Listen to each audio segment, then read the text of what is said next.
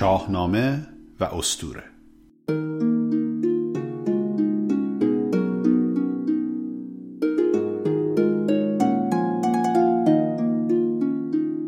درود بر شما.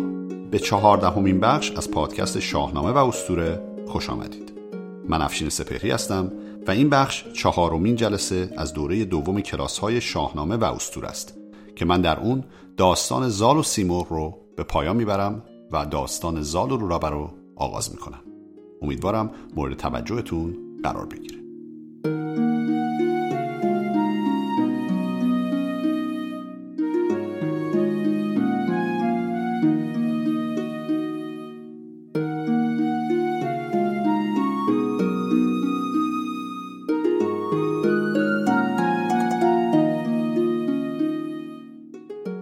درود به همه شما عزیزان. خیلی خوش اومدید به جلسه چهارم کلاس شاهنامه و اسطوره خوشحالم که در خدمتتون هستم به یه برنامه دیگه و ادامه داستان زال. من یه خلاصه بگم از اون چه که گذشت. در جلسه گذشته داستان زال رو که در زمان پادشاهی منوچهر بود شروع کردیم. بعضی از دوستان پرسیده بودن که منوچهر چی شد؟ اصلا اینجا چی شد؟ یه دفعه رفتیم به داستان سام و زال. خب اینو باید کم کم بهش عادت بکنیم دیگه. ببینید داستان ها در زمان پادشاهی یک شاهی رخ میده. ولی به این معنی نیست که همه داستان ها حول محور شاه هست. بلکه وقایعی هست که در زمان پادشاهی اون شاه میگذره و در بعضی جا از جمله در این داستان شاه نقش کلیدی داره در جایی که حالا به مرور بهش می‌رسیم و می‌بینیم. ولی خب انتظار نداشته باشید که شاه در تمام داستان حاضر باشه. اتفاقا یک جاهایی در این داستان بعضی از اساتید معتقد هستن که بعضی از ابیاتی که به منوچهر شاه اختصاص پیدا می‌کنه اصلا زیادیه و جزء الحاقیات ظاهرا فقط می‌خواستن که نقش شاه رو اینجا برجسته کنن ولی در واقع نیازی نبوده بهش. البته خب در جایی هستش که خب بسیار مهمه وجود شاه ولی در بعضی جاهای دیگه میگن که الزامی نداره. به هر حال اینو هم خواستم براتون بگم. پس داستان ما از اونجا شروع شد که در آغاز پادشاهی منوچهر پهلوان بزرگ سپاه منوچهر سام اومد و بعد از خطابه ای که گفتش و ستایش کرد پادشاه و این حرفا بعد رفت به داستان سام و اینکه فرزندی نداشته تا اینکه صاحب فرزندی میشه از همسرش و اون فرزند یک پسر سفید مو بوده و سام چون اصلا این موضوع رو دوست نداشته و شرمش می‌شده از این موضوع و تا اون زمان هم هیچ کس اصلا چنین پدیده ای ندیده بوده. یه بچه سفید رو هیچ کس ندیده بوده و فکر کرده ممکنه حتی اهریمنی باشه و به هر دلیلی خلاصه تصمیم می‌گیره که این بچه رو رها بکنه در کوه. و این پسر در حالی که شیون کنان و گریان بوده در پای اون کوه که اون کوه البرز بود در بالای اون کوه آشیانه سیمرغ بوده پرنده بزرگ پرنده دانا که حالا در مورد سیمرغ بعدا صحبت می‌کنیم بیشتر. سیمرغ میاد دنبال شکار بوده بچه رو می‌بینه و برمیداره بلندش می‌کنه با آشیانش می‌بره که خوراک جوجه هاش بکنه. اما هم خودش هم جوجه هاش دلشون به رحم میاد برای این نوزاد گریان و تصمیم می‌گیرن که اونو بزرگش کنن. و اینجوری هستش که زال در دامان سیمرغ بزرگ میشه. تبدیل میشه به یک نوجوانی نوجوان بسیار قدرتمند و ورزیده و طبیعی. وقتی که در کوه و دشت بزرگ بشه یه نفر مجبوره که تا اونجایی که میشه از بدنش استفاده بکنه تصور بکنه هی کوه رو بالا پایین می‌رفته یا هر کار دیگه باید می‌کرده. یه بدن خیلی ورزیده پیدا می‌کنه و اینجا یه جمله هم میگه میگه که چون آن کودک خورد پرمایه گشت بر آن کوه بر کاروان ها گذشت. یعنی به هر حال یه مسیری بوده اونجا کاروان هایی از اونجا رد می‌شدن و هی می‌بینن یه پسری اینجا در وسط کوه خیلی هم حالا اندام ورزیده ای داره و در کوه داره اونجا زندگی می‌کنه. چه واسه که داره با سیمرغ زندگی می‌کنه و برای همه عجیب بوده. و شرح چنین پسر عجیبی خلاصه در همه جا پخش میشه و به گوش پدرش سام هم می‌رسه. این داستان در دفعه گذشته تا به اینجا رسوندیم و از اینجا به بعد رو امروز با هم دنبال خواهیم کرد. به سام نریمان رسید آگهی از آن نامور پور با فرهی. شبی از شبان داغ دل خفته بود ز کار زمانه براشفته بود. چنان دید که از کشور هندوان یکی مرد بر تازی اسبی دوان فراز آمدی تا به نزدیک سام. سواری سرافراز و گرد و همام. ورا مژده دادی به فرزند اوی بر آن برز شاخ برومند اوی. حالا چند تا نکته اینجا هستش براتون بگم. اول اینکه ببینید نگفت که حالا سام رفت دنبال پسرش یا کار خاصی بکنه. اونم شنید. و چیزی که شنید که یه پسری هستش در کوه حالا در البرز کوه اونجا داره زندگی می‌کنه. و انگار بهش الهام شد که شاید این پسرش باشه. ولی همین در حد همین میمونه و انگار ناخداگاهش باعث میشه که خوابی ببینه و در اون خواب می‌بینه که یه سواری از کشور هندوان میاد. این کشور هندوان هم مهمه اینجا. ارتباط البرز و هند یه مقدار بیشتر در موردش امروز صحبت می‌کنیم. تصور بکنید که این البرز کوه اون البرز کوهی که ما می‌شناسیم نیست و در سمت هند. خاصه از اونجا میاد و بهش خبر میده که پسرش زنده است. ببینید بران برز شاخ برومنده بود. اولا برز شاخ یعنی خودش اگر یه درختی تصور کنید برز شاخ یعنی شاخ بلند اون درخت سام هست یعنی پسرش و برومند دقت کنید جلسه گذشته ما کلمه برومند رو داشتیم که گفتیم همسر سام برومند شد گفتیم اونجا معنی باردار میده. بر یعنی میوه بر اومندم پسوند داراییه. برومند یعنی کسی که بار داره اینجا داره تعبیر یک درخت باردار رو می‌کنه. به این معنی نیست که بار داره. به این معنی هست که باروره. شاخه باروری از اون درخت که کنایه از پسر سام هست. یه نکته دیگه هم خیلی جالب است اینجا براتون بگم. ببینید که فعلی که به کار می‌بره اینجا به چه شکلی به کار می‌بره؟ میگه فراز آمدی تا به نزدیک سام. سواری سرفراز و گرد و همام اینو در نظر داشته باشین. چند بیت پایینتر دوباره بهش برمیگردم و اونجا براتون توضیح میدم. چو بیدار شد موبدان رو بخواند و از این در سخون چند گونه براند. بدیشان بگفتان چه در خواب دید. جزان هرچه از کاردانان شنید. میگه موبدا رو صدا کرد بزرگان و فرزانگان صدا کرد و بهشون گفت هم اون چیزی رو که در خواب دیده بود و اون چیزی رو که از کاردانان شنیده بود. از کاردانان شنیده بود چی شنیده بود؟ اینکه چنین پسری در کوه هست. یعنی خبر میگه به من رسیده و این هم در خواب دیدم. شما نظرتون چی چی فکر می‌کنید؟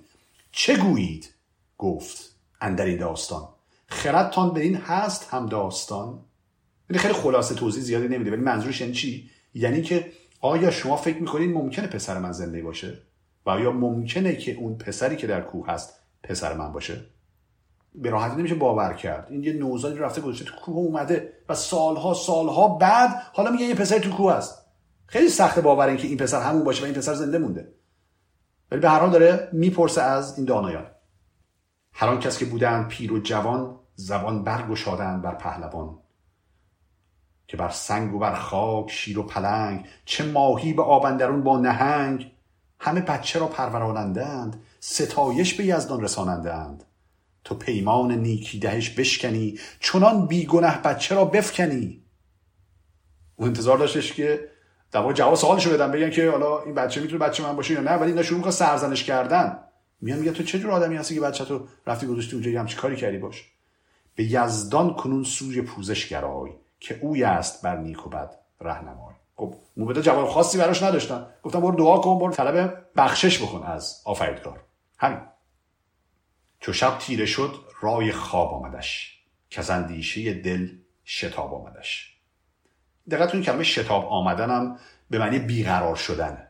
میگه از اون چیزایی که تو ذهنش بود بیقرار شد. خب که در داستان رستم و سهراب ما شبیه اینو داریم. دقیقا همین عبارت اونجا به کار میره. میگه چو شد مست و هنگام خواب آمدش همین از نشستن شتاب آمدش. یعنی میگه از نشستن بیقرار شده خسته شده اینقدر نشست و خواست بره بخوابه که بعد خوابید و می‌دونی که تحمیلی به بالینش میاد همون داستان ها. اینجا میگه که از اندیشه دل شتاب آمدش. میگه خسته شد از اون فکرهایی که تو ذهنش بود و تصمیم گرفت بره بخوابه. چنان دید در خواب از کوه هند اینجا هند باید بخونی به خاطر قافیش درفشی برافراختندی بلند. غلامی پدید آمدی خوب روی سپاهی گران از پس پشت اوی. به دست چپش بر یکی موبدی سوی راستش نامور بخردی. یکی پیش سام آمدی زاند و مرد. گشادی زبان را به گفتار سرد. حالا قبل از که بگیم که چی گفت یکی از این دو مرد اینو می‌خوام براتون بگم که این یه رو قبلا من براتون توضیح دادم. به این یه میگن یه بیان خواب. دقت کنیم یه پیش سام آمدی. غلامی پدید آمدی. گشادی زبان. یه یه تعیین به کار می‌بره. هر زمانی که می‌خواد خواب رو بیان بکنه این یه رو می‌ذاره تش که من داشتم فکر کردم که چقدر جالبه این موضوع. دقت کنیم ما در زبان امروزیمون تقریبا همه زبان ها میگیم چند جور ما زمان داریم. زبان گذشته داریم حال داریم و آینده. خب مثلا برای آمد میگیم چی؟ آمد میآید خواهد آمد. اتفاقی که در گذشته افتاده اتفاقی در حال داره میفته و اتفاقی در آینده قراره بیفته. ولی در خواب چیه داستان؟ اتفاقی که هیچ وقت نیفتاده. نه در گذشته نه در حال نه در آینده. انگار مثلا یه نوع چهارمی تعریف کردن که ما امروزه اونو دیگه نداریم. زبان ساده شده در طول زمان و ما امروزه میگیم چی؟ میگیم آره تو خواب دید که یکی اومد. در صورتی که یه نفر از وسط جمله ما بشینه میگیم یکی اومد فکر کنیم همین الان اومد. ولی اگر یکی در اون زمان زمان فردوسی بود می‌گفت آمدی حتی اگه اولش هم نمیشه میشید که آ این در واقع خواب داره صحبت می‌کنه. چون هیچ جور دیگه ما این یه آخر رو نمی‌ذاریم. خیلی جالب این نکته. به هر اینو بدونی حتی از زبان اوستایی به پهلوی از پهلوی به فارسی. حتی از فارسی باستان به فارسی میانه و فارسی دائم زبان داره ساده میشه. ما خیلی از این چیزهایی که الان مثلا در زبان عربی داریم در زبان مثلا فارسی باستان هم داشتیم که امروز دستشون داریم خب ببینید چی میگه حالا. میگه غلامی پدید من کلمه غلام هم بگم براتون. میگه غلام به معنی اون چیزی که ما امروز می‌شناسیم به معنی برده و غلام این حرفا نیست. غلام یه نوجوانی میگن میگه یه نوجوانی اومد و دو نفرم در دو طرفش بودن که یکی از اون دو نفر اومد. یکی پیش سام آمدی زان دو مرد. از اون دو مردی که در دو طرف اون نوجوان بودن. گشادی زبان را به گفتار سرد. که این مرد ناباک ناپاک رای دل و دید شسته ز شرم خدای. تو را دایه گر مرغ شایسته ای پس این پهلوانی چه بایسته ای میگه که اگر که تو بچت شایسته است که مرغ یعنی یه پرنده پرورشش بده و دایش باشه پس این پهلوانی تو به چه درد می‌خوره؟ خیلی جالبه. اینجا این معنی رو میرسونه که پهلوانی فقط به زور بازو نیست. پهلوانی به منشه. و میاد میگه که تو منش پهلوانی نداری. و اینکه پسرتو اونجا گذاشتی که یک پرنده بزرگ کنه. تا الان از پرنده ای صحبتی نشد. چه بسا که اون کاروانایی که رد می‌شدن شاید تعریف کردن که آره یه پرنده هم اونجا هست و این در آشیانه پرنده داره زندگی می‌کنه. شاید این رو شنیده که الان توی خواب این پرنده رو با پسرش در واقع یه جورایی داره به هم مربوط می‌بینه. گراهوست بر مرد موی سپید تو را ریش و سرگشت چون خنگ بید. آهو هم دفعه قبلتون گفتم. آهو یعنی عیب و نقص. میگه اگر موی سفید نقصه که تو تمام سر و ریشت سفیده خنگ بیدم یعنی یه خار سفید رنگی. پس از آفریننده بیزار شو که در تند هر روز رنگی است. نو. پسر گر به نزد پدر بود خار کنون هست پرورده کردگار که از او مهربانتر دو دایه نیست. تو را خود به مهرندرون مایه نیست. یعنی ببینید چقدر سرزنشش می‌کنه بابت این کار؟ ولی جالبه این سرزنش رو مقایسه کنیم با سرزنشی که اون موبدان بزرگان اون بالا کردن. اونا هم سرزنشش کردن ولی نه به این تندی. این سرزنش سرزنشی هستش که در خواب داره براش اتفاق میفته. در بیداری فکر نمی‌کنم کسایی دیگه جرئت می‌کردن که به این تندی انتقاد کنن ازش ولی خلاص در خواب این اتفاق افتاده. به خواب اندرون برخوشید سام چو شیر ژیان کندر آید به دام. یعنی فریادی زد از خواب پرید. چو بیدار شد بخردان را بخواند. سران سپه را همه برنشاند. بیامد دمان سوی آن کوهسار که افکندگان را کند خواستار. که این افکندگان را کند خواستار یه ذره عجیبه اینجا. افکندگان منظور افکنده است. یه نفر بیشتر نیستش که یه نفر گذاشته. به همین در بعضی از نسخه ها ما داریم که افکنده خود را کند خواستار. یعنی کسی که خودش افکندتش بره دنبالش. پس بلند میشه و با سپاهیانش میره به سمت کوه. سرندر سریا یکی کوه دید که گفتی ستاره بخواهد کشید. نشیمی از او برکشیده بلند که ناید ز کیوان بر او برگزند. اینجا رو توصیفش من براتون بکنم. میگه که میره اونجا می‌بینید پای کوه یه کوه بسیار بلند با یه شیب بسیار بلندی که خیلی مشکل ازش بالا رفتن و می‌بینه که در اون بالای کوه هم یک آشیانه بسیار بزرگی از آشیانه سیمرغ بوده دیگه. و می‌خواد بره اون بالا می‌خواد بره تو آشیانه سیمرغ ببینه که پسرش واقعا اونجا هست یا نه. ولی هرچی نگاه می‌کنه می‌بینه نمی‌تونه بره اون بالا. اصلا اینقدر که شیب داره اونجا و سبل اینجاست که به ستایش آفریدگار دست برمیداره.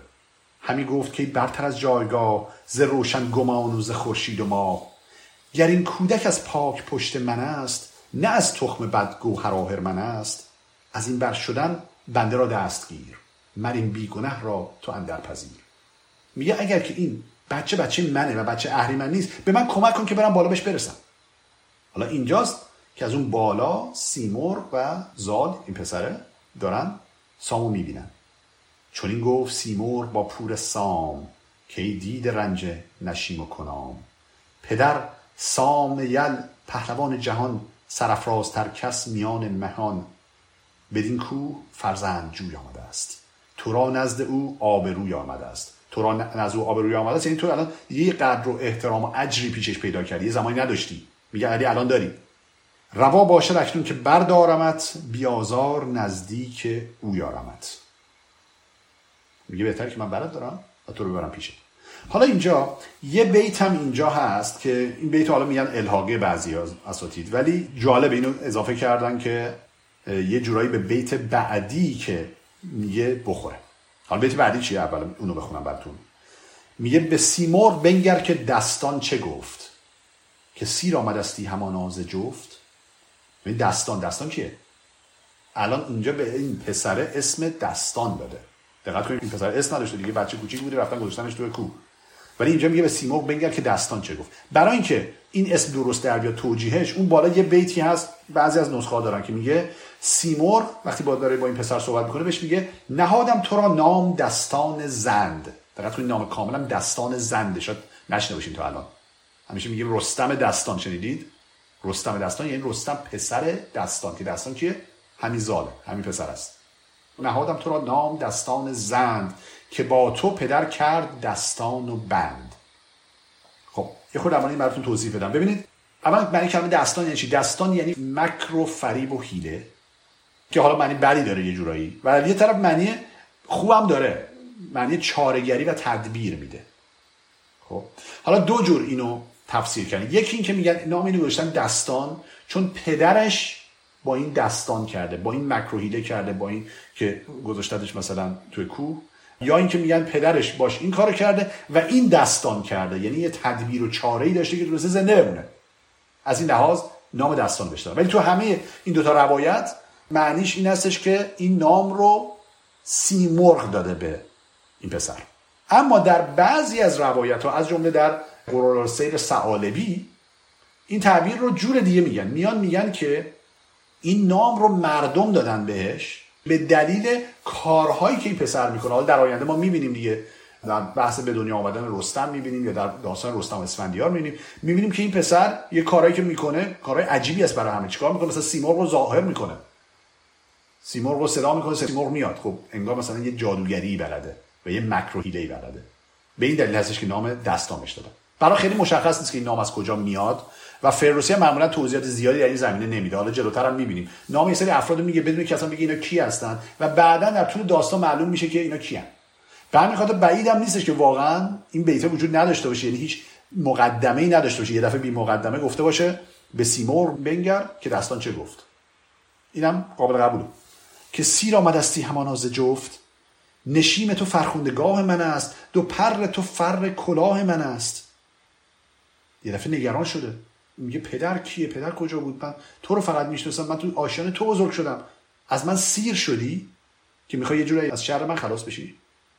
چون این داد پاسخ که گر تخت و گاه ببینی و رسم کیانی کلا مگر کی نشیمت نیاید به کار.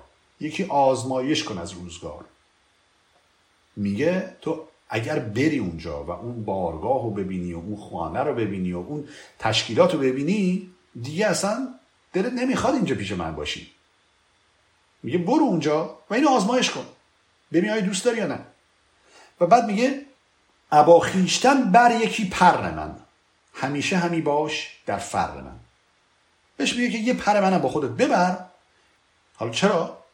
که در زیر پرت پرورده ام ابا بچگانت برآورده ام برآورده یعنی بزرگ کردم. میگه تو رو با بچه ها من بزرگت کردم.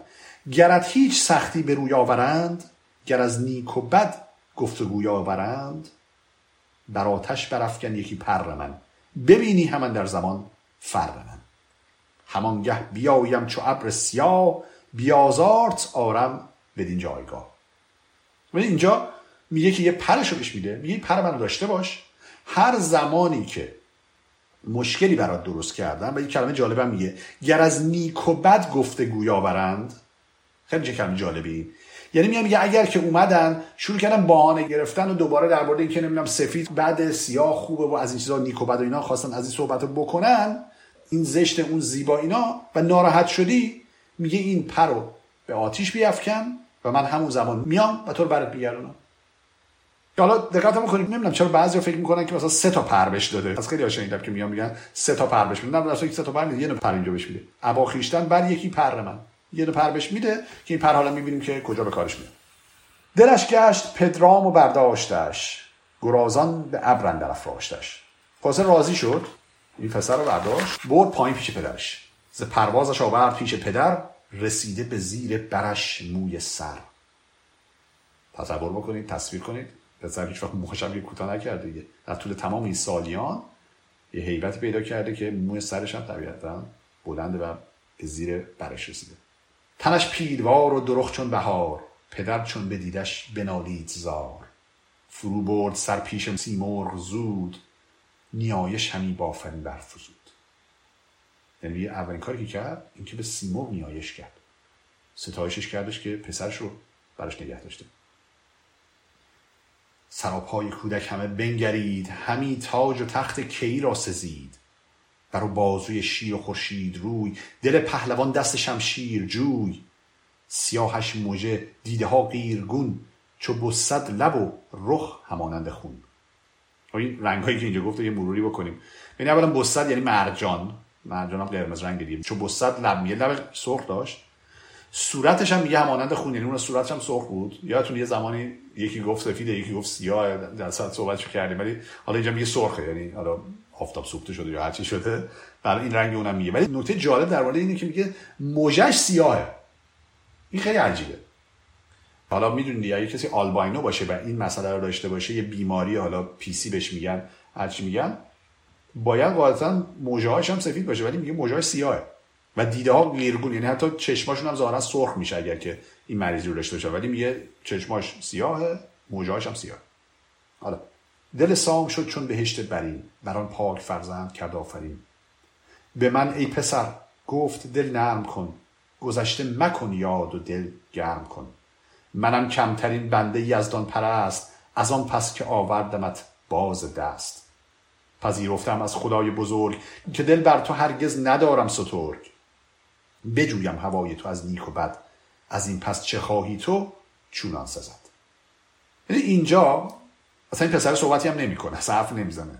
حالا یه نفر یهو بخواد منطقی با قضیه برخورد بکنه میاد میگه بابا اصلا این بچه که زبون یاد گرفته که اصلا فهمیده که این چی میگه.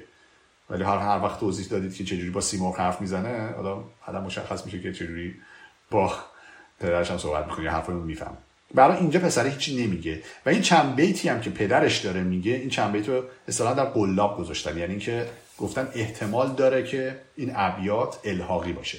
اما دلیل اینکه الحاقی نیست و نمیشه به این راحتی الحاقی دونستش به خاطر اینکه جملت که میگه جملت مهمیه و ما بهش برمیگردیم ببین میگه که پذیرفتم از خدای بزرگ که دل بر تو هرگز ندارم سترگ بجویم هوای تو از نیک و بد. از این پس چه خواهی تو؟ چونان سزد. میگه هر چی از این به تو بخواهی همون خواهد شد. خب این نکته مهمیه. میگم نکته مهمیه چون بعدا بهش می‌رسیم. تو این داستان اشاره میشه به این موضوع. خلاصه که لباس تن این پسر می‌کنه پسر هم چیزی نمیگه با پدرش میره. و برمیگردن به شهر و همه جشن می‌گیرن و خوشحال میشن و خبر می‌رسه به منوچهر شاه که همچه اتفاق افتاده و سام با پسرش از کوه برگشته. و پسرش نوزر رو منوچهر میفرسته میگه بریم این پدر پسر رو بیاریم من می‌خوام باشون صحبت کنم. بعد این دوتا میرن. سام و زال که حالا از این به بعد بهش میگه زال. به این پسر یعنی انگار پدرش نام زال رو بهش میده. قرار شد دستان اسمی باشه که سیمور بهش داده و زال اسمی هستش که سام بهش میده. خلاصه سام و زال با هم میرن به دربار منوچهر و اونجا سام میره وارد میشه و با پهلوانان سلام علیک می‌کنه و به شاه احترام می‌ذاره و همه میرن اونجا میشینن. بعد میگه سام هم میره کنار دست شاه میشینه. اون دستش هم قارن میشینه که فرمانده سپاه ایران یادتون باشه. زال هنوز نیومده داخل. و حالا اینجا سالار بار که کسی هستش که معمولا بهش میگن مثلا وزیر تشریفاتی همچین چیزی میاد و تازه زال رو وارد بارگاه می‌کنه.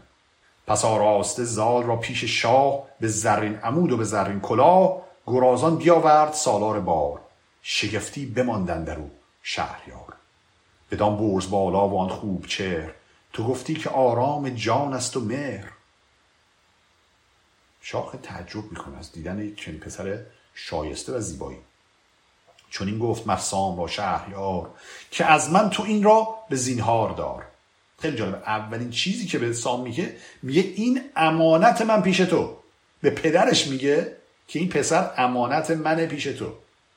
حالا نمی‌دونم شاید به خاطر گذشته ای که داشتن به خاطر اینکه بچه های زمانی ول کرده بوده توی کوه اینجا میگه که یعنی خلاصه حواست باشه که دیگه از این کارا نکنیم. پسر رو حفظ می‌کنیم مواظبش هستی و این امانت منه پیش تو. به خیره میازارش از هیچ روی به کس شادمانه مشو جز بدوی که فر کیان دارد و چنگ شیر دل هوشمندان و آهنگ شیر.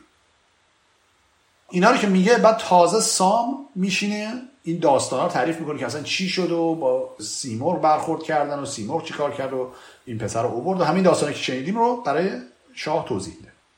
و بعد از که این اتفاق میفته شاه به ستاره شناسان میگه که بخت این پسر رو ببینند. این هم خیلی سنت بوده. همیشه بزرگان رو به بچه ها رو چه موقعی به دنیا بیان چه موقعی برای اولین بار شاه می‌بینند چون خلاصه میگن که بختش رو ببینن. و ستاره شناسان میرن و بخت زال رو نگاه می‌کنن و برمیگردن میگن بگفتند با شاه دهیمدار که شادان بزی تا بود روزگار که او پهلوانی بود نامدار سرفراز و خوشیار و گرد و سوار.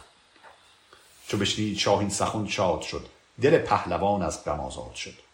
خب شاه خیلی خوشحال میشه خیالش هم راحت میشه که پس این پسر بخت خوبی هم داره و اینجا هستش که میاد و یک فرمانی امضا می‌کنه و بر اساس اون فرمان یه سری از مناطق رو از جمله اینجا نوشته کابل و دنبر و مای و هند و زابل و از دریای چین تا دریای سند و همه اینها رو با این فرمانی که می میده به سام و زال که اونجا فرمان روایی این منطقه رو بکنه این چیزی هستش که معمولا چندین بارم اتفاق میفته در شاهنامه یعنی این به این معنی نیستش که تا الان اینا هیچ سمتی نداشتن احتمالا داشتن. می‌تونیم اینجوری فکر کنیم که شاید این مناطق رو گسترش داره منطقه بیشتری رو تحت فرمان اینها گذاشته. خلاصه.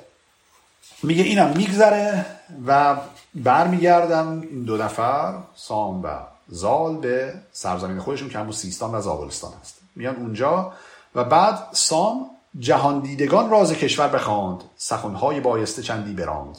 چون این گفت با نام ور بخردان که ای پاک و هوشیار دل موبدان. چون این است فرمان هوشیار شاه که لشکر همی راند باید به راه. میگه شاه به من یه مأموریت داده که من باید برم. حالا کجا باید بره؟ سوی گرگساران و مازندران. همی راند خواهم سپاهی گران. میگه باید برم به سمت گرگساران و مازندران. احتمالا مثلا اونجا دشمنان بودن یا سرکشی شده یا چیزی شده من باید برم اونجا و خلاص سپاه ببرم به این دو تا منطقه. دقت کنید کلمه مازندران که شنیدیم دیگه می‌شناسیم دیگه. گرگساران هم حالا ممکنه کم بیش شنیده باشین سکسار داریم گرگسار داریم یا میگن منطقه‌ای اصلا نزدیک به هم.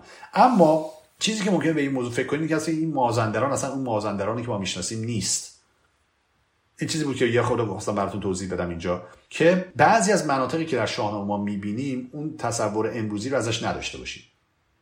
اولا که بعضی از استادا فکر می‌کنن که فردوسی خیلی جغرافی نمی‌دونسته. همینا رو از هر جا آورده اینا رو ربط داده به هم و هیچ کدوم به هم ربطی نداره و چینا چون اسطوره است خیلی هم نبایدش جدی بگیریم. حالا ممکنه فردوسی هم نباشه. اصلا میان میگن که منابعش این شکلی بوده. خیلی اینها رو از جغرافیایی سعی نکنید به هم مربوط بکنید اما یه نگاه دیگه به این قضیه هستش که میگه نه اتفاقا این خیلی منطقی و معقول هم هست. اما این مازندران اون مازندران نیست. اینو ما داریم در نه فقط ایران در جاهای دیگه هم ما داریم که وقتی که مردمی از یک سرزمینی به یک سرزمین دیگه میرن نامهایی رو که در سرزمین اولیه داشتن چه بسا میرن به سرزمین جدیدشون؟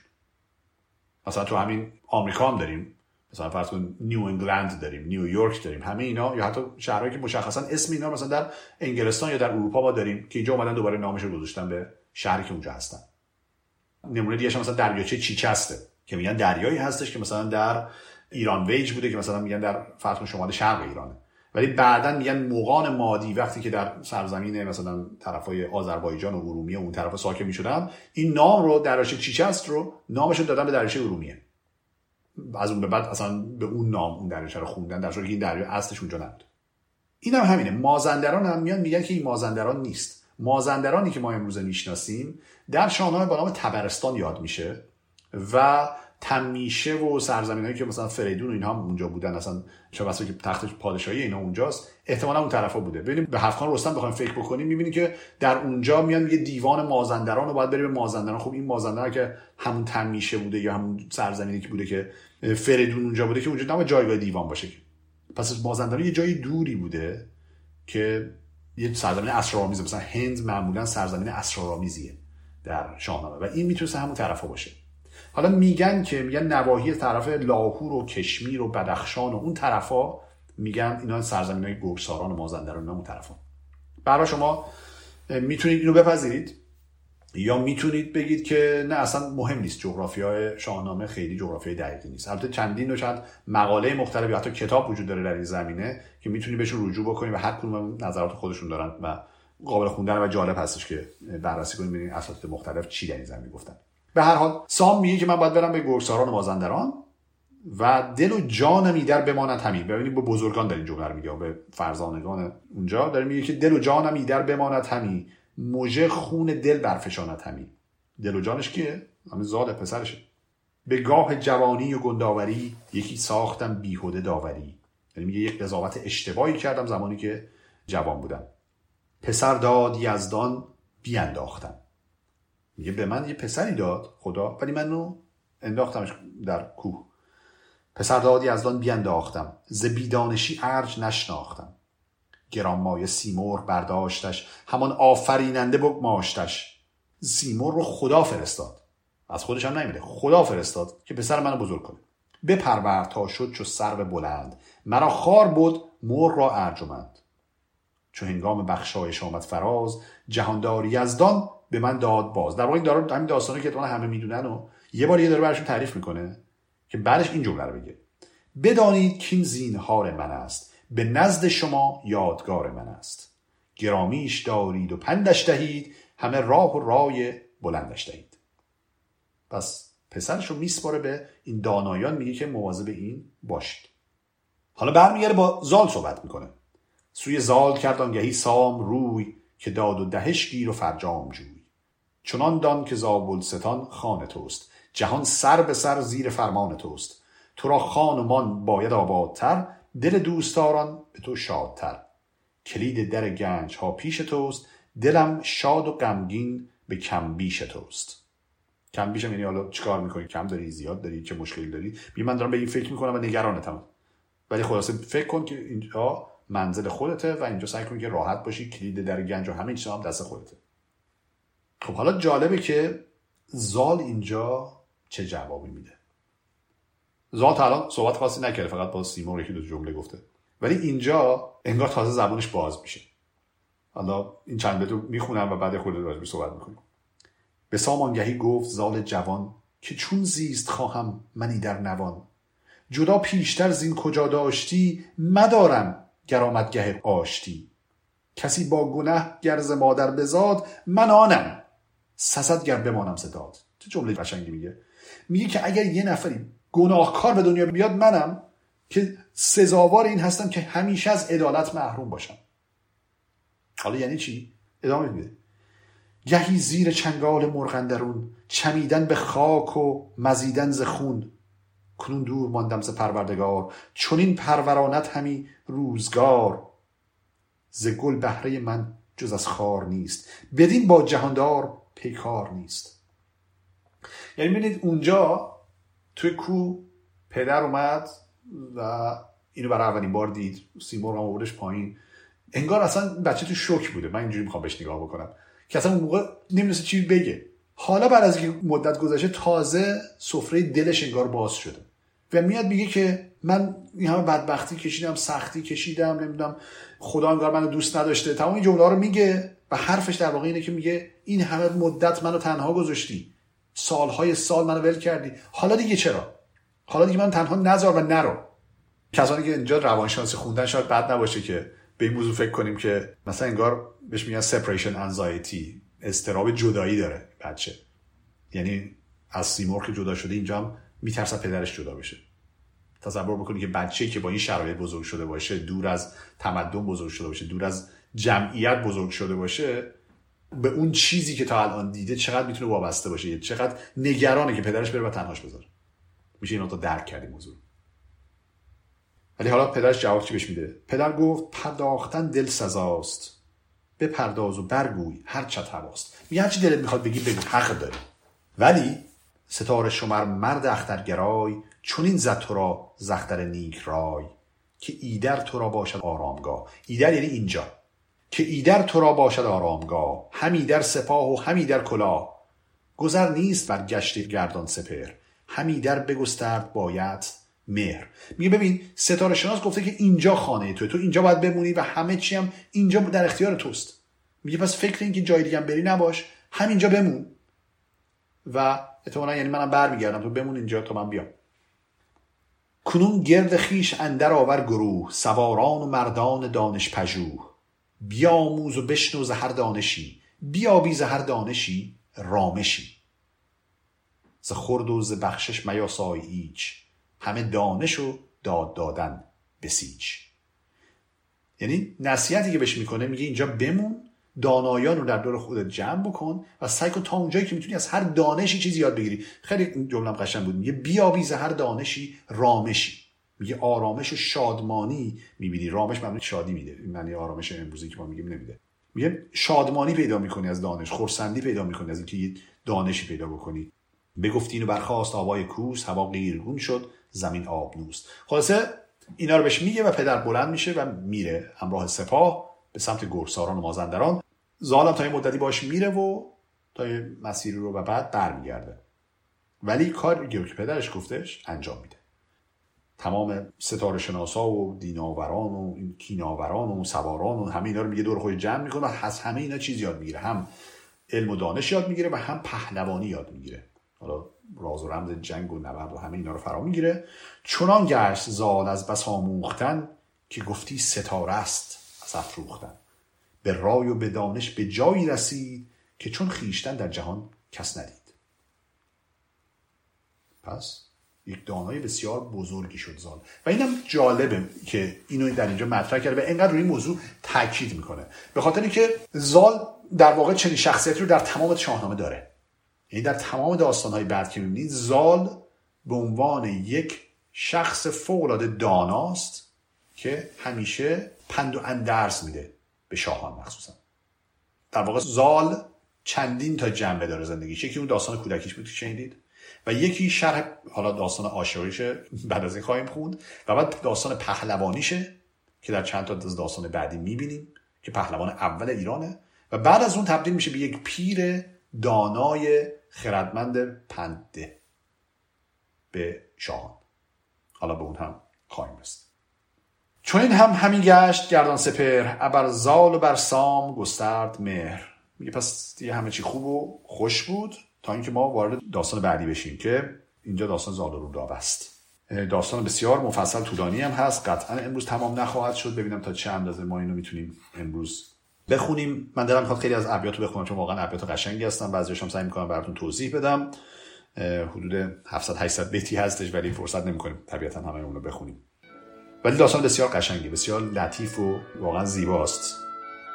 اون کسانی که فکر می‌کنن شاهنامه همش شرح جنگ و رزم و این چیزاست. باید ببینن که فردوسی در بیان داستانهای عاشقی هم چقدر استاده. یک داستان فوق العاده زیبای لطیف عاشقانه است که با هم الان شروع می‌کنیم و امیدوارم شما هم مثل ازش لذت ببرید.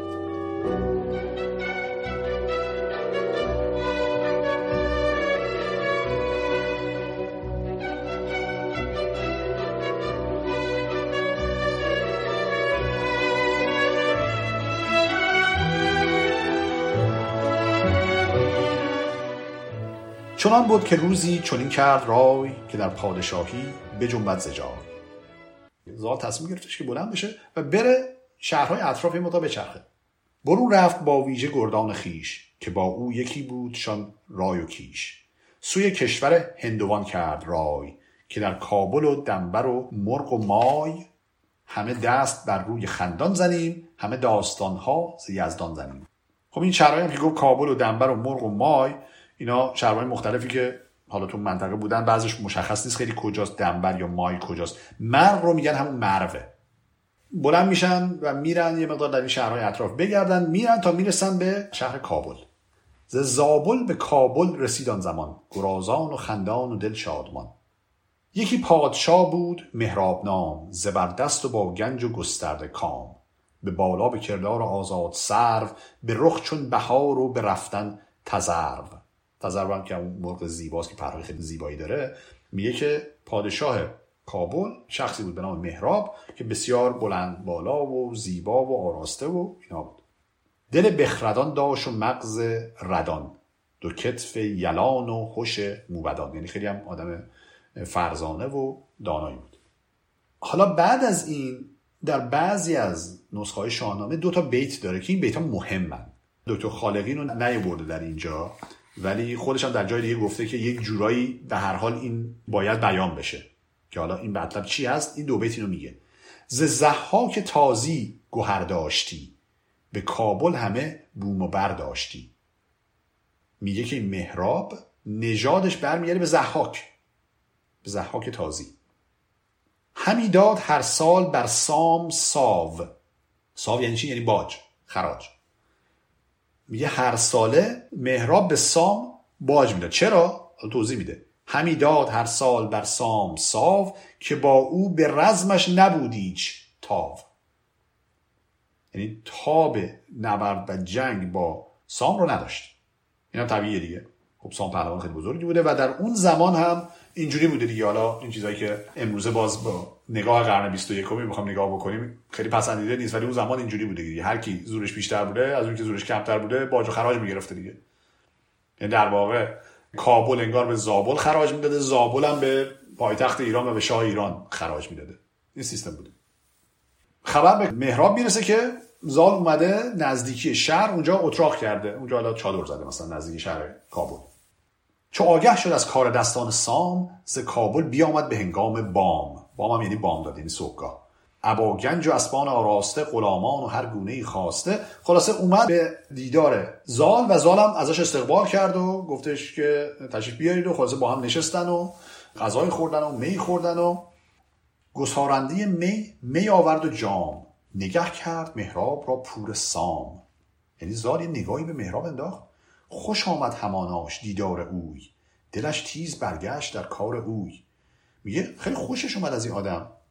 و دلش تیز برگشت در کار اوی یعنی کنجکاو شد که بیشتر در موردش بدونه. چون مهراب برخواست از خانه زال نگه کرد زال اندران برز و یال. وقتی بلند شد مهراب بره قد و بالاشو نگاه کرد زال خیلی خوشش اومد. چون این گفت با مهتران زال زر که زیبنده ترزین که بندد کمر. فقط اینجا کلمه زال زر رو برای اولین بار میشنویم. یه توضیح بدم. زال و زر هر جفتشون یه معنی دارن. در واقع اینا یک کلمه هستند. این کلمه اصلش هست زر که در فارسی بعدا تبدیل شده به زال. در زبان اوستایی ما لام نداریم ر داریم که این بعدا به لام تبدیل میشه. یادتون باشه دفعه قبلم براتون گفتم که ایرج و سلم و تور که گفتم گفتم سلم نیست سرمه که بعدا شده سلم. اینم اینجا همون کلمه زر. بعدا شده زل یا زال. پس این دو تا یک کلمه. معنیش یعنی چی؟ یعنی پیر. خب دیگه واضح‌تر از این یک کلمه یا می‌خوان برای توصیف این مرد یا این پسر بخوایم بکنیم این ازش که ظاهر پیر داشته دیگه. واسه اسمشو به همین گفتن زال. چون این گفت با مهتران زال زر که زیبند ترزین چه بندد کمر؟ میگه چقدر آدم شایسته این. به اطرافیانش میگه وقتی که مهراب داره میره. یکی نامدار از میان مهان چنین گفت با پهلوان جهان. پس پرده او یکی دختر است که رویش ز خورشید نیکوتر است. میگه حالا تو ایشون رو دیدی؟ دخترش رو ندیدی که اون چقدر زیبا و شایسته است. ز سر تا به پایش به کردار آج به رخ چون بهشت و به بالای ساج. ساج هم یه درختیه اینو درختی یعنی خیلی بالا بلنده مثل یه درختی. بر آن صفت سیمیش مشکین کمند سرش گشته چون حلقه پای بند رخانش چو گلنار و لب ناردان ز سیمین برش رسته دو ناردان. دو چشمش به سان دو نرگس به باغ مژه تیرگی برده از پر زاغ. دقت کنید تشبیه چقدر زیباست. دو ابرو به سان کمان تراز بر او توز پوشیده از مشک و ناز. بهشتی است سر تا سر آراسته پرآرایش و دانش و خواسته. حالا من تک تک توضیح نمیدم واقعا فرصت نداریم که من تک تک این تشبیهات رو براتون بگم. ولی به هر حال فردوسی استاد توصیفه و توصیف زیبایی های زنان رو در شاهنامه بسیار انجام میده و آنچنان میگه که واقعا انگار زیباتر از این نمیشه توصیف کرد چهره زیبای یک دختر یک زن ولی نکته که آخرش میگه خیلی جالبه. میگه پرآرایش و دانش و خواسته. یعنی میگه فقط هم ظاهر نیست. پرآرایش یعنی انگار اشاره می‌کنه به همون زیباییش. ولی میگه دانش هم داره و خواسته هم داره. خواسته یعنی چی؟ یعنی دارایی هم داره دیگه. دارایی هم داره و دانش هم داره. اینم مهمه.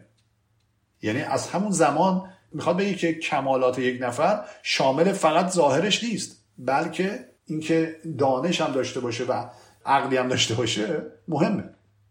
برآورد مرزال را دل به جوش. چنان شد که از او رفت آرام و هوش. شب آمد پرندیشه بنشست زال به نادیده بر گشت بیخورد و حال. این حالم با هی دو چشمه. به معنی آرامش و صبر. میگه که ندید با این توصیفاتی که این کرد زال عاشق شد. عاشق دختر مهراب شد. بدون که ببینتش. و خورد و خواب ازش رفت. حالا میگه که روز بعدش دوباره مهراب میاد پیشش. میاد پیش زال و دوباره همدیگه رو می‌بینن و گپ و گفتگو اینها. و بعد آخر صحبتاشون زال دقت کنید بالاتر از مهرابه مهراب خراج گذاره یعنی باج میده به زال. پس زال بالاتر از مهرابه و الان زال به مهراب اینو میگه. بپرسید که از من چه خواهی؟ بخواه. ز تخت و ز مهر و ز تیغ و کلاه. زال به مهراب میگه چی از من می‌خوای بگو بهت میدم. بدو گفت مهراب که پادشاه سرفراز و پیروز و فرمان روا. فقط این کلمه پادشاه رو لزوما فقط برای شاه به کار نمی‌بره پادشاه اینجا الان داره به یه پهلوانی میگه که خب فرمان روا یک جایی هم هست. یعنی انگار یه شاه کوچیکی هم هستش. مثلا بنوچه رو انگار شاهنشاه در نظر بگیرید. یعنی شاه شاهانه و مثلا حالا زادم مثلا شاه اون منطقه است.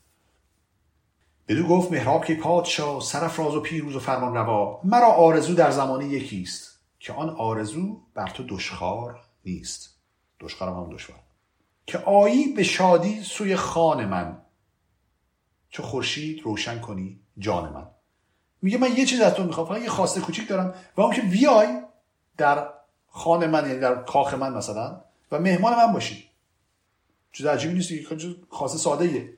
اما چون این داد پاسخ که این رای نیست به خانه تو اندر مرا جای نیست. خیلی عجیبه. میگه من نمیام. چرا؟ نباشد بدین سام هم داستان. همان شاه چون بشنود داستان. میگه نه پدر من سام این رو میپذیره و نه منوچرشاه این رو میپذیره از من. چرا؟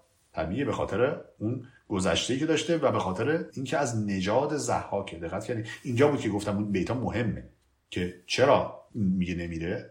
باید ما بدونیم چرا. به خاطر اینکه از نژاد زحاک مهراب میگه اونا قبول نمی‌کنن. نه شاه میپذیره نه پدرم سام که ما می گساریم و مستان شویم سوی خانه بت پرستان شویم. این کلمه هم خیلی کلمه سنگینی اینجا. سوی خانه بت پرستان این در واقع از این باور میاد که ایرانی ها فکر می‌کردن اون کسانی که در اون منطقه زندگی می‌کنن طرف کابل یا حتی هند اونها اونها رو بت پرست می‌دونستن. حالا واقعا بت پرست هم نبودن ولی مثلا بودایی ها رو چون مجسمه های بودا داشتن و این چیزا به به نظرشون بت پرست میومدن خلاصه این دقیقا از اونجا داره میاد. میگه که سوی خانه بت پرستان بریم رو نمیپذیر البته خب هستن کسانی که مثل استاد جنیدی میگه اصلا این بیت الهاقیه اصلا بت پرست نبودن اونها اصلا معنی نداره جمله. حالا برات جز این هر چه گویی تو پاسخ دهم به دیدار تو رای فرخ نهم میگه هر چیز دیگه بخوای من میپذیرم از تو و یه رای هم برای دیدار تو پیدا می‌کنم. به دیدار تو رای فرخ نهم یعنی بالاخره یه رای پیدا می‌کنم دیگر ببینیم دلیل نرم حتما بیام در کاخ تو.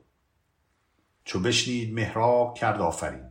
یعنی بیادبی نکرد احترام داشت چو بشنید مهراب کرد آفرین به دل زال را خواند ناپاک دین. یعنی تو دلش گفت که این ناپاک دینه. فقط کنید اون از اون به این گفته ناپاک دین این از اون به اون میگه ناپاک دین. ولی خب بلند که نمیگه دیگه تو دلش میگه. خرامان برفت از بر تخت اوی همین آفرین خواند بر بخت اوی. یعنی احترام کرد و گذاشت رفت. حالا میگه چو دستان سام از پسش بنگرید ستودش فراوان چنان چون سزید. حالا که داشته می‌رفته میگه زال نگاهی کرد دوباره به شایستگی این مرد آفرین گفت. چو روشندل پهلوان را بدوی چنان گرم دیدند با گفتگوی مرو را ستودند یک یک مهان. همان که پس پرده بودش نهان. خب دقت کنید میگن که وقتی اینا دیدن که زال داره خیلی توصیفات می‌کنه و داره ستایش می‌کنه اینا هم شروع کردن به توصیف کردن و تمجید کردن اطرافیانش اطرافیان زال. اما از کی توصیف می‌کنن؟ همان کس پس پرده بودش نهان یعنی دخترش. یه اون کسی که پرده پوشی که منزلش وجود داره یعنی دخترش توصیفات اونو می‌کنن ز بالا و دیدار آهستگی ز بایستگی هم ز چایستگی. واسه هی اینا هی تعریف می‌کنن از این دختر. دل زال یک بار دیوانه گشت خرد دور شد عشق فرزانه گشت. لازم یه خرد ازش دور شد. عشق این کلمه فرزانه هم اینجا جالبه. میگن این کلمه فرزانه به معنی وزیر هست. و مشابه اینو شما در شطرنج دارید فرزین رو شنیدید دیگه؟ فرزین که به معنی وزیر هست یا حالا اون حرکتی که می‌کنه پیاده تبدیل بشه به وزیر اونو میگن فرزین. و میگن که فرزین و فرزانه از یه ریشه میاد. عشق فرزانه شد یعنی که خردش دیگه تصمیم گیرنده نبود بلکه عشق بود که برای زال داشت تصمیم می‌گرفت. که حالا اینجا چند بیت دیگه رو میگه که از قول سپهدار تازی نقل می‌کنه که ببینید شما نباید ازدواج بکنی و نباید عاشق بشی و عاشق بشی. دل دینت از دست رفته خلاصه بهتره که اگر که پهلوان هستی باید مرد جنگ باشی و بری جنگ بکنی. میگه حالا مهراب بعد از اینکه از پیش زال میره میره منزل خودش میره کاخ خودش و اینجا توصیفشو می‌کنیم یه چنان بود که مهراب روزی پگاه برفت و بیامد از آن بارگاه. گذر کرد سوی شبستان خیش. همی گشت بر گرد بستان خیش دو خورشید بودن در ایوان اوی. چو سیندخت و رودابه ماهروی حالا اسم دوتا خانم داره میگه. سیندخت و رودابه. حالا نکیه بیا راسته همچو باغ بهار سراپای پربوی و رنگ و نگار. شگفتی به رودابه اندر بماند. همین نام یزدان بروبر بخواند. یعنی خود آقای مهراب رفت و رودابه رو که دید اصلا شگفتی و واقعا ستایشش رو کرد. حالا کیه رودابه؟ رودابه همون دخترشه. رودابه همونی هست که داره توصیفاتش رو تا الان شنیدیم از همراهان زال. سیندخت کیه؟ سیندخت مادرشه. یعنی همسر مهرابه. اما باز فردوسی اینجا در اینجا که داره معرفی می‌کنه این شخص رو اشاره نمی‌کنه مستقیما که این همسر مهراب و مادر رودابه است. ولی در جلوتر مشخص میشه که این ارتباط وجود داره.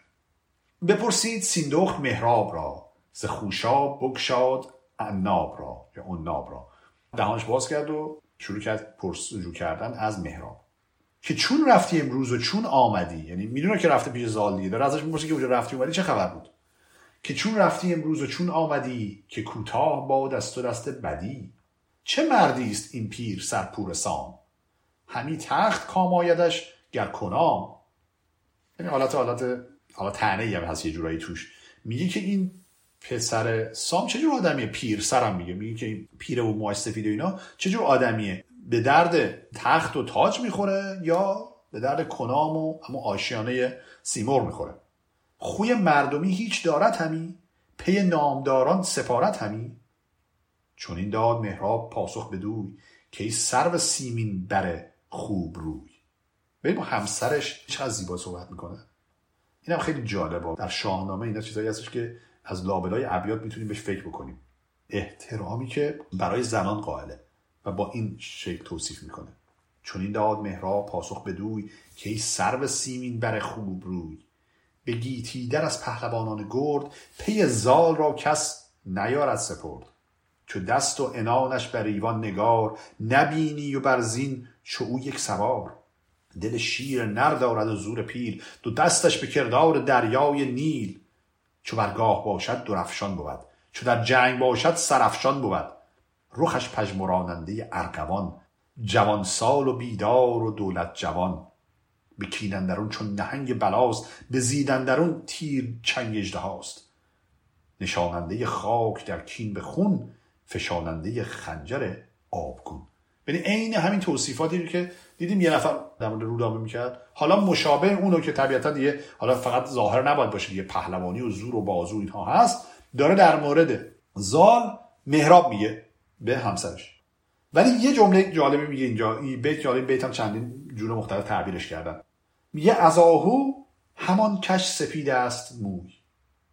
تنها ایرادش تنها نقصی که داره این ازش که موش سفیده از آهو همان کش سپید است موی نگوید سخن مردم عیب جوی حالا بعضی از نسخه دارن بگوید سخن مردم عیب جوی که هر جفتش هم می‌تونید تعبیر بکنیم. اگر بگیم بگوید سخن مردم عیب جوی یعنی مردم دارن الکی بهانه می‌گیرن. ایراد بیخودی می‌ذارن روش اینم ایرادی نیستش که حالا مش سفیده. اما نگوید سخن مردم عیب جوی یعنی میگه کسی که می‌خواد عیبشو بگه تمام این حسناشو نمیگه. این همه حسن داره ولی اونا رو نمیگه همین یه عیبشو میگن. یعنی میگن زالکیه میگن آها همونی که موش سفیده. بابا این همه حسن داره این همه کمالات داره این آدم. ولی حالا در مورد سفیدی موش هم جالبه. یه سپیدی مویش بزیبت همی. تو گویی که دلها فریبت همی. می حتی موی سفیدش هم قشنگه. خیلی زیباست خیلی بهش میاد. دقت کردی؟ خیلی موقع میگن اه فلانی حتی اینم بهش میاد. یعنی با وجودی که موش سفیده اما سفیدی موش خیلی بهش میاد. چو بشنید رودابه آن گفتگوی برافروخت و گلنار گون کرد. روی. رودابه هم داره میشنوه. دخترش داره اینا رو میشنوه توصیف این زال رو. و دلش گشت پر آتش از مهر زال. از او دور شد رامش و خورد و حال. چو بگرفت جای خرد شار زوی دگر شد به رای و به آین و خوی.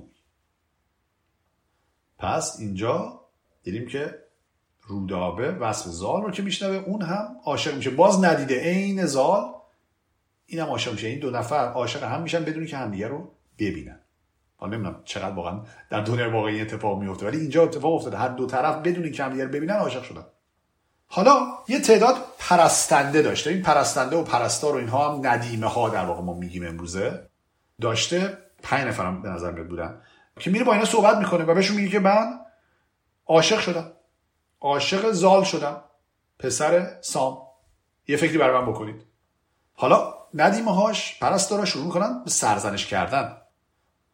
میگن که تو را خود به دیدن در اون شرم نیست پدر را به نزد تو آزرم نیست که آن را که بندازد از بر پدر تو خواهی که گیری مرو را به بر. بده اینجا که بندازد از بر پدر یعنی اشاره می‌کنه به همون اتفاقی که بین زال و مهراب افتاد که مهراب دعوتش کرد و اون دعوت رو رد کرد. میاد میگه این پدر تو رو اینجوری تحقیر کرد در واقع با این کار. ولی تو می‌خوای اون رو بغلش کنی بگیری به بر. و تازه بازم داره ایراد دیگه هم روش می‌ذارن که پرورده مرغ باشد به کوه نشانی شده در میان گروه. میگه از اون آدمایی که نشوندارم هست و نمی‌دونم انگشت نمای هم هست و پرنده بزرگش کرده. کس از مادران پیر هرگز نزاد. این هم ایراد بعدیش. ببین هی داره ایراد این سوم ایراد دارن می‌گیرن ازش. میگن همین که پدر تو تحقیر کرده همین که پرنده بزرگش کرده و همین که موهاش سفیده پیره. یعنی هر وقت کلمه پیر رو استفاده می‌کنن داره به حالت تحقیر استفاده می‌کنن. کس از مادران پیر هرگز نزاد نزان کس که زاید بباید نشاد یعنی اگر که این اتفاق افتاده آدم این که نژاد درستی داشته باشه. یعنی که خانواده و در واقع پیشینیاش درست نیستن. این ایرادی داره. چون این سرخ دو بسد شیربوی شگفتی بود گر بود پیرجوی. بستری که گفتم به معنی مرجان دیگه تعبیری از لبه. یعنی میگه که تو که یه چنین لب زیبایی داری شیربوی هم یعنی خیلی جوانی یعنی کنایه از این ازش که تو خیلی جوان و زیبا هستی. میگه تعجب داره که تو دنبال پیر باشی. تو که اینقدر جوان و زیبا هستی. جهانی سراسر پر از مهر توست. بر ایوانها صورت چهر توست. تو را با چنین روی و بالای و موی ز چرخ چهارم خدایت شوی میگه تو نگران شوهر نباش. تو این همه دنبالت هستن و این همه زیبا هستی و همه دوستت دارن. یعنی فکر کنه که حالا این چرا عاشق این شده؟ در واقع انگار مثلا کسی دیگه براش پیدا نمیشه. اینجوری همش تنهی دارن بهش می‌زنن. چو رودابه گفتار ایشان شنید چو از باد آتش دلش بردمید. یعنی بادی که به آتیش می‌خوره آتیش گور می‌گیره. این هم اینجوری گور گرفت. بر ایشان یکی باد برزد به خشم. بتابید روی و بخوابید چشم. و آن پس به خشم و به روی دوژم به ابروز خشم در آورد خم. چون این گفت کین خام گفتارتان شنیدن نیرزید و پیکارتان. میگه حتی ارزش شنیدن نداری حرفایی شما دارید می‌زنید. نه بغپور خواهم نه قیصر نه چین نه از تاجداران ایران زمین. میگه من هیچ کدوم اینا رو نمی‌خوام. مثلا بخوام پسرشون رو شاهزاده رو بخوام بفرستم به خواستگاری من من هیچ کدوم اونا رو نمی‌خوام. به بالای من پور سام است زال ابا بازوی شیر و با برز و یال. گرش پیرخانی همی گر جوان مرا او به جای تن است و روان. خیلی زیبا بود جمله. یه بار می‌خونم. میگه گرش پیرخانی همی گر جوان مرا او به جای تن است و روان. میگه شما می‌خوایم بهش بگین جوانه بخوایم پیر این مثل تن و روان من میمونه. انقدر من اینو دوستش دارم تازه اینا می‌بینن که نه بابا این واقعا مثل که عاشق خیلی. پرستنده آگه شد از راز اوی وقتی پرستنده میگه منظور پرستندگانه ها چند نفرن. ولی خب مفرد جمع بعضی موقع جابجا میشه در شاهنامه. پرستنده آگه شد از راز اوی چو بشنید دل خسته آواز اوی به آواز گفتند به اینجا بگی گفتند یعنی چند نفرن. با آواز گفتند ما بنده ایم. به دل مهربان و پرستنده ایم. نگه کن کنون تا چه فرماندهی نیاید ز فرمان تو جز بهی. یه ما هر کاری باید بکنیم برای تو می‌کنیم.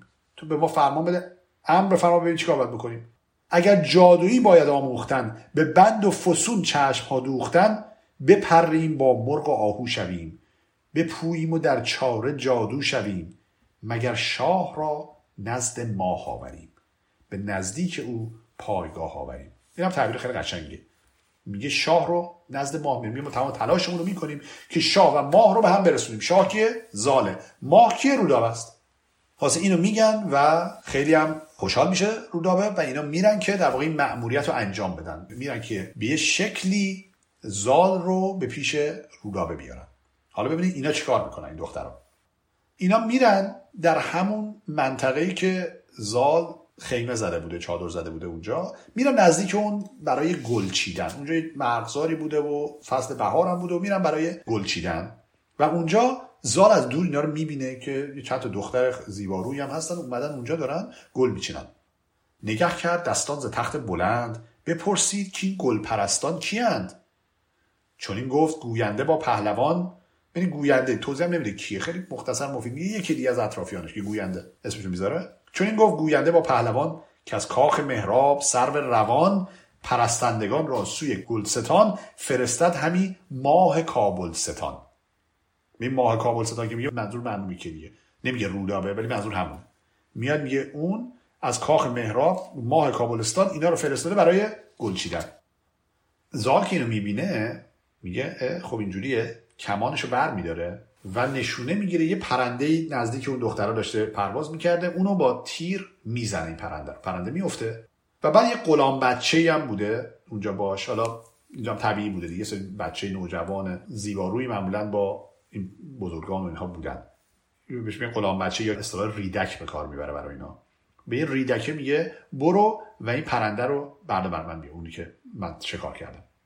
وقتی که میره اونجا این پسر بچه اون موقع این پرستنده ها این ندیمه ها شروع صحبت کردن. پرستنده با ریدک پهلوان سخن گفت و بکشاد شیرین زبان که این شیر بازو جو پیلتن چه مرد است و شاه کدام انجمن؟ خودشون می‌دیدن به ندونستن. ازش می‌پرسن که این که انقدر خوب تیر انداخت این شاه کجاست؟ این چه آدمیه؟ که بکشاد از این گونه تیر از کمان چه سنجد به پیشندرش بدگمان؟ ندیدیم زیبنده تر از این سوار به تیر و کمان بر چنین کام کار خب اینا اومدن گفتن کیه؟ دارن از این پسره می‌پرسن.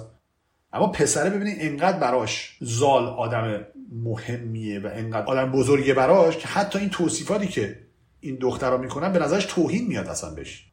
یه پری روی حال جالب پری روی به این پسره میگه. گفتم اینا زیبا روی بودن معمولا این پسر بچه ها پری روی دندان به لب برنهاد. مکن گفت از این گونه از شاه یاد. شه نیم روز است فرزند سام که دستانش خوانند شاهان به نام. ولی اینجا میگه لقب دستان هم بهش میدن. حالا باز معلوم نیست این دستان سیمرغ بهش این اسمو داده یا پدرش داده یا کسی دیگه داده. ولی میگه بهش دستان هم میگن. میگه این شاه نیمروزه. درست صحبت کنید شما اینجوری نباید حرف بزنید. میگه نگردد فلک بر چو او یک سوار. زمانه نبیند چو او نامدار. پرستنده با ریدک ماهروی بخندید و گفتش که چندین مگوی. حالا یکی پرستنده ها شروع به صحبت کرد میگه بابا حالا خیلی هم تعریف نکن از این شاهد. پرستنده با ریدک ماهروی بخندید و گفتش که چندین مگوی که ماهی است مهراب را در سرای. به یک سر ز شاه تو برتر به پای یه سر و گردن خلاصه از شاه تو بالاتر این ماه ما ماه مهراب که در توصیف روداب است. به بالای ساج است و هم رنگ آج یکی ایزدی بر سر از مشک تاج. دو نرگس دو ژم و دو ابرو به خم. ستون دو ابرو چو تیغ دو ژم. دهانش به تنگی دل مستمند. سر زلف چون حلقه پای بند. دو جادوش پر خواب و پر آب روی. پر از لاله رخسار و پر مشک موی. نفس را مگر بر لبش راه نیست. چو او در جهان نیز یک ماه نیست. این دوباره توصیفات خانم رودابه است به روش های دیگه داره این توصیف رو فروسی می‌کنه. جالبه یکی از علائم زیبایی نشانهای زیبایی ظاهرا در اون زمان دهان کوچیک بوده.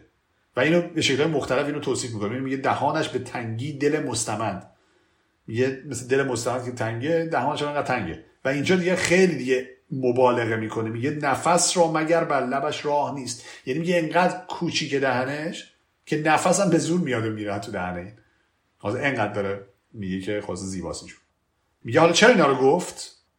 بدین چاره تا آن لب لعلفام کند آشنا با لب پور سام. از ایشان چو برگشت خندان غلام بپرسید از او نام ور پور سام. که با تو چه گفتان که خندان شدی؟ شکفته رخ و سیم دندان شدی. این اینا چیزایی هستی که یه موقع من دلخور می‌کنه مثلا یه یه, یه خیلی قشنگی اینجا داره که اینجا مثلا آقای دکتر خالقی اصلا نذاشته این بیتو. در صورتی که در شاهنامه دیگه هستش این بیت. و بیت قشنگی با مزه است. این میگه چرا خندیدی؟ خب توضیح نمیده اینجا چرا خندیده. ولی تو اون بیت چیزی که این پسر میگه به این پرستنده میاد میگن اینجوری که شما دارید توصیف می‌کنید به نظر میاد که ماه شما و شاه من خیلی به در می‌خورن. این جمله رو میگه و میخنده و برمیگرده. که خب اینو اینجا نداریم متاسفانه. به هر حال زال میاد از این پسری می‌پرسه میگه چرا میخندی و چی گفتی؟ و این همه نشستی با اینا گپ زدی. اینا بحث چی بود؟ که اون براش توضیح میده که چه چیزایی گفتن و دوباره طبیعتا وصف خانم رودابه است. و زال الان میگه که خب به اینا بگو که حالا که من فهمیدم که حالا دارن میرن کاخ و پیش رودابه و اینها بهشون بگو صبر کنن که با این گلایی که دارن می‌برن یه مقدار طلا و جواهرات و اینها هم به هدایا هم ببرن با خودشون به کاخ. و یه پیغامی از من. من می‌خوام یه پیغامی هم بدم.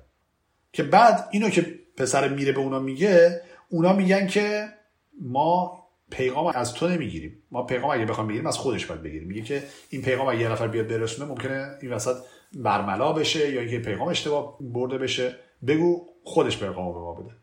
حاضر اینجوری میشه که اینها میرن شروع می‌کنن با زال صحبت کردن. زال اینا رو می‌خواد و اینا میرن پیش زال.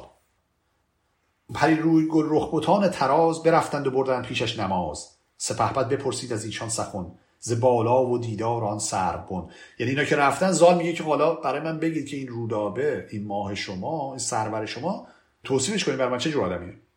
ز گفتار و دیدار و رای و خرد بدان تا به خوی وی اندر خورد. بگویید با من یکا یک سخن. به کژی نگر نفکنید ایچ بن. میگه دروغ هم به من نگید. راستشو من بگید. اگر راستی تان بود گفتگوی به نزدیک من تان بود آبروی.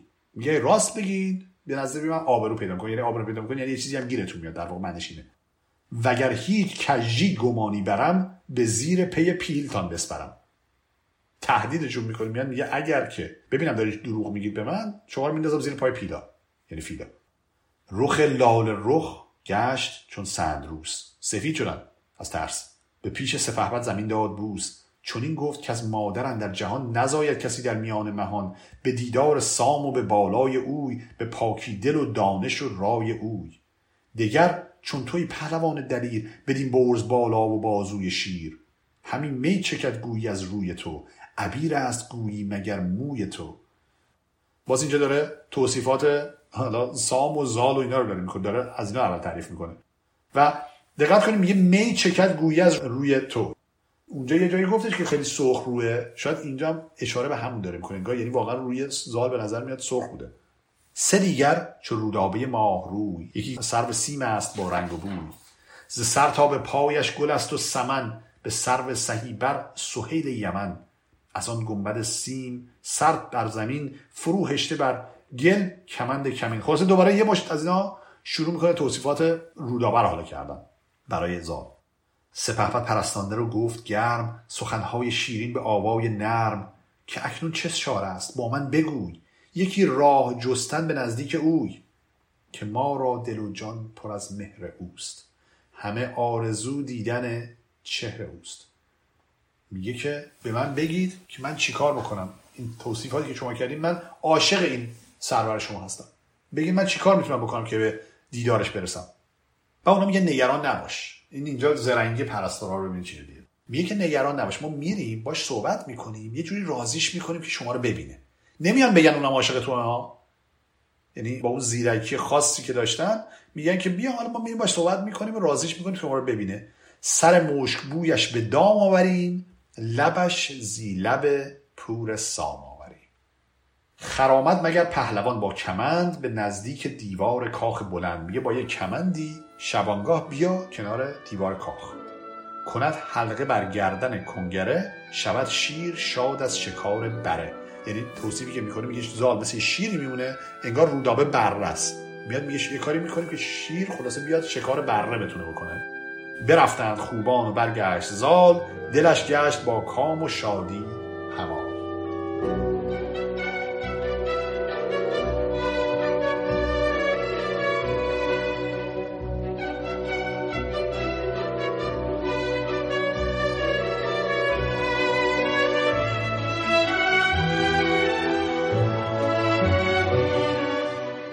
حالا این دخترها برمیگردن به کاخ. حالا یه چند بیتی هم اینجا داره که اولش دم در نگهبانا خیلی اعتراض می‌کنن به این دخترها که میگن که شما بدون اجازه بعد چی رفتین از کاخ بیرون؟ کجا رفته بودین؟ اینا میگن ما رفتیم گل بچینیم.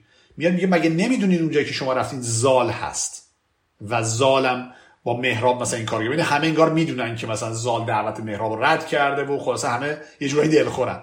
و میاد میگه که مهراب اگر بفهمه که شما رفتین بیرون خیلی عصبانی میشه دستتون. که اونم خالص اعتنایی نمی‌کنن و میرن تو این نگهبانی بود چیزی گفته دیگه. بعد میرن اونجا حالا رودابه مشتاقانه منتظره که ببینه که این پرستنده که برمیگردن چی می‌خوان بگن در مورد زال. چیکار کردن و چی دیدن. خب حالا اینا شروع می‌کنن توصیف کردن از زال که مردی است بر سان سرو سهی. همش زیب و هم فر شاهنشهی.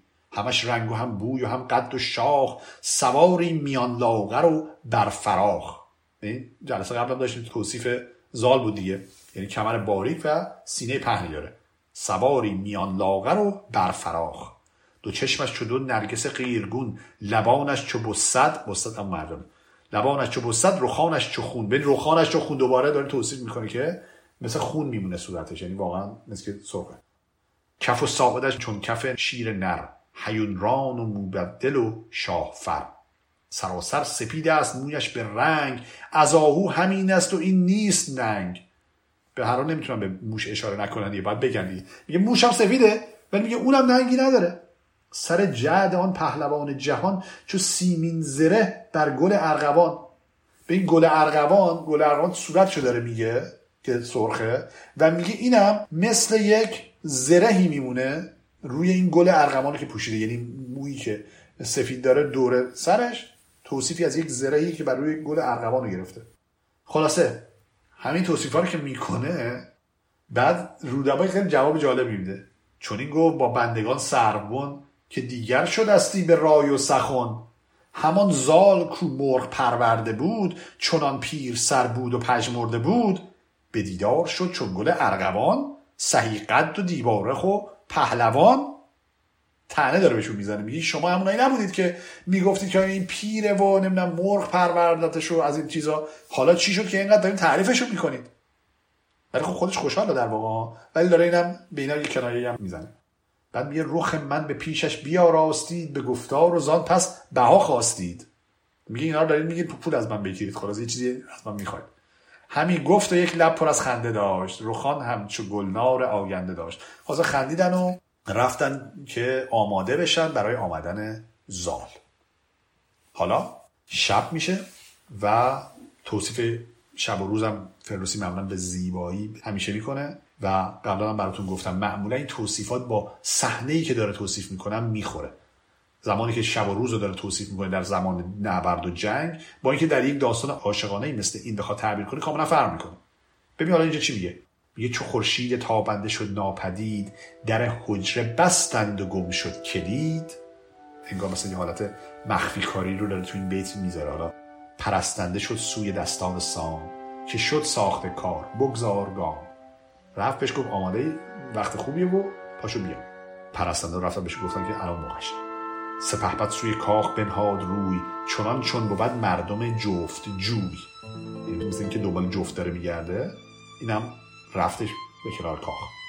برآمد سیه چشم گلرخ به بام چو سرو سهی بر سرش ماه تام. رودابه میره بالای بام کاخ از دور زال رو می‌بینه. چو از دور دستان سام سوار بدید آمد آن دختر نامدار. دو بیجاده بگشاد و آواز داد که شاد آمدی ای جوان مرد. شاد. خیلی بیت زیبایی و خیلی بیت معروفیه این بیت. من پارسال که داشتم براتون داستان دیگه رو نقل کردم به کلمه بیجاده که رسیدم گفتم که این بیجاده کلمه که به معنی یاقوت هستش و لب و معمولا به شکل توصیف می‌کنن در یک بیت خیلی معروف شاهنامه هست که این بیت اون موقع براتون خوندم. حالا دیگه رسیدیم به همون بیت. یه باری براتون می‌خوام. ببین بیجاده دو, دو تا داره دو تا لب داره دیگه. یه دو بیجاده. یه دو بیجاده بکشاد و آواز داد. که شاد آمدی ای جوان مرد شاد. درود جهان آفرین بر تو باد خم چرخ گردان زمین تو باد. پرستنده خورم دل و شاد باد چنانی سراپای کو کرد یاد. این پرستنده خورم دل و شاد به کی داره میگه؟ به همون ندیمهاش میگه. میگه پرستنده های من خورم دل و شاد باشن چنانی سراپای کو کرد یاد. میگه یعنی اون چیزی که توصیف کرده همونی دقیقا. یعنی این توصیف های زیبایی که از شما کردم شما دقیقا همونی. پیاده برین سانز پرد سرای برنجیدت این خسروانی دو پای.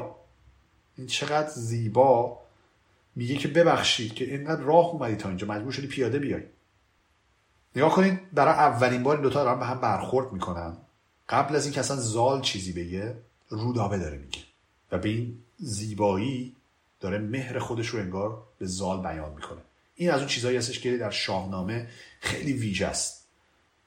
نشون میده که دخترها خیلی دلیر میان و عشق خودشون رو به کسی که دوستش دارن بیان می‌کنن. شبیه اینو تحمیل می‌کنن.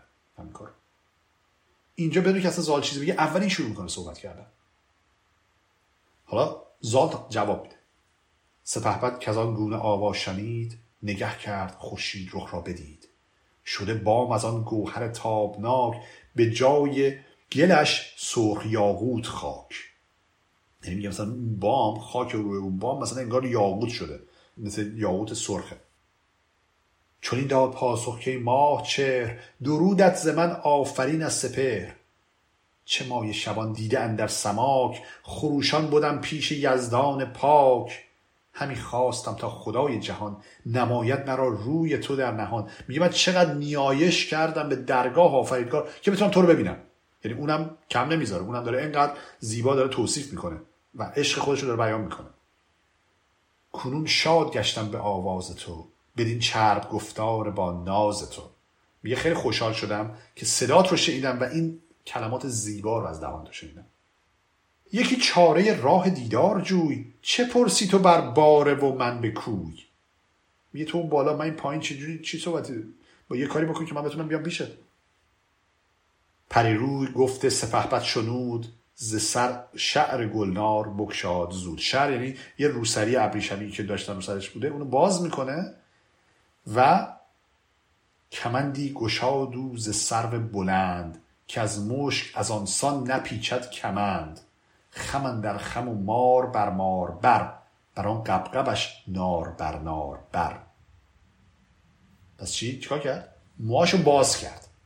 اون گفتش یه فکری بکن من چجوری پایینم تو بالایی؟ چجوری من بیام بالا؟ و اونجا موهاشو باز می‌کنه و به سمت پایین میفرسته. بدو گفت بر یاز و برکش میان بر شیر بکشای و چنگ کیان. بگیر این سیه گیسو از یک سوام ز بهر تو باید همی گیسوام یعنی میگه موهای منو بگیر و بیا بالا. که چه صحنه زیبا و دلانگیزیه.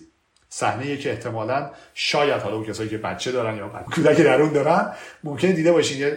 یکی از کارتون های والت دیسنی هستش به نام تنگل که یه شخصیتی داره به نام رپانزل که این در واقع داستان دیزنی نیست. یکی از داستانهای قدیمی آلمانیه. که رپانزل دختری هستش که در یک قلعه اسیر هست به دست یه جادوگری. و یک شاهزاده یک روز میاد و می‌تونه توسط اون موی رپانزل که به سمت پایین میفرسته بگیره و میره و اون بالا که حالا بعدش هم برای اصلا جداشون می‌کنن و داستان هایی که بگذاریم ولی میگن اون داستان این داستان شاید اصلا یک ریشه داشته باشن یک ریشه کهن داشته باشن و فقط یه فرق خیلی عمده دارن اینجا. و فرقش در چند بیت بعدیه که نگه کرد زال اندران ماهروی شگفتی بماندن در روی و موی. چون این داد پاسخ که این نیست داد. چون این روز خورشید روشن نباد. میگه روزی که من موهای تو رو بگیرم دستش آویزون بشم خدا این روزو نیاره. این روز می‌خوام نباشه اصلا. که من دست را خیره در جان زنم بدین خسته دل تیز پیکان زنم. کمند از رهی بستد و داد خم. رهی هم یعنی همون غلام یعنی در نوکرش که داشت. کمند از رهی بستد و داد خم. بیاندا خار و نزد هیچ دم. به حلقه در آمد سر کنگره برآمد زبون تا به سر یک سره. پس موی اون رو نگرفت طبیعتا ولی که تنابش انداخت بالا به سر کنگره انداخت و رفت بالا. کار معقول و منطقی تر تا که حالا اصلا معلوم نبود اصلا مو رو بگیره بره بالا طبیعتا. ولی اگر اسطوره است که شاید این اتفاق می‌تونست بیاد به حلقندر آمد سر کنگره برآمد زبون تا به سر یک سره. چو بر بام آن باره شست باز برآمد پریروی بردش نماز. فرود آمد از بام کاخ بلند به دست اندرون دست شاخ بلند. سوی خانه زرنگار آمدند بدان مجلس شاهوار آمدند.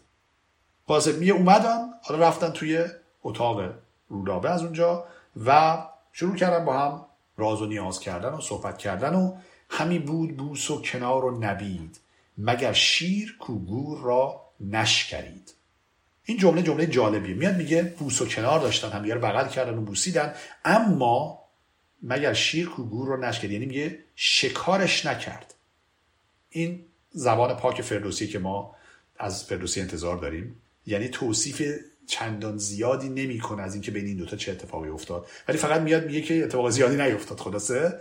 و در حد همین بوس و کنار باقی موند.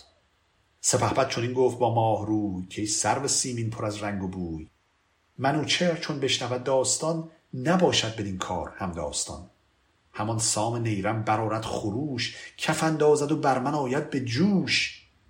میگه من می‌دونم که نه شاه نه پدر من سام تایید نمی‌کنن پیوند من و تو ولی کن سر مایه جان است و تن. همه خار گیرم بپوشم کفن. میگه من جونم برام مهم نیست. من اینقدر تو رو دوست دارم که حاضرم به خاطر این پیوند به خاطر این اتفاق بمیرم.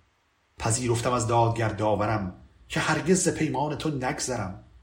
شوم پیش یزدان ستایش کنم چو ایزد پرستان نیایش کنم. مگر کودل سام و شاه زمین بشوی از خشم و ز پیکار و کین؟ میگه من میرم پیش یزدان اینقدر ستایش می‌کنم. شاید دل شاه و دل سام به رحم بیاد و نظرشون عوض بشه و رضایت بدم به پیوند من تو جهان آفرین بشنود گفت من مگر کاشکارا شوی جفت من. یعنی خدا بشنوه که ما که الان پنهانی من تو با هم هستیم بتونیم به صورت رسمی و علنی با هم باشیم. یعنی ازدواج کنیم. بدو گفت رودا به من همچنین پذیرفتم از داور داد و دین که بر من نباشد کسی پادشاه. جهان آفرین بر زبانم گوا جز از پهلوان جهان زال زر که با تخت و تاج است و با زیب و فر. همین هر زمان مهرشان بیش بود خرد دور بود آرزو پیش بود. رودابه هم همین بهش گفت. رودابه گفت منم به جز زال زر پهلوان جهان هیچ کسی دیگه رو نمی‌خوام. یعنی در با هم پیمان میبندن که به جز همدیگه با کسی دیگه ازدواج نکنن و سر این پیوند پافشاری بکنن با هم و میگه چون این تا سپیده برآمد ز جای تبیره برآمد ز پرده سرای. پس آن ماه را شاه بدرود کرد بر خیش رو برش پود کرد. حاصل میگه که به این شکل این دوتا تا صبح با هم بودن و راز و نیاز کردن و بعدم از همون راهی که زال اومده بود همون تناب گرفت و رفت پایین و داستان ما اینجا نگه میداریم تا ببینیم که اتفاق بعدی چه خواهد بود و آیا زال رودا به هم می‌رسن یا نه. بسیار ممنون از توجهی که کردید.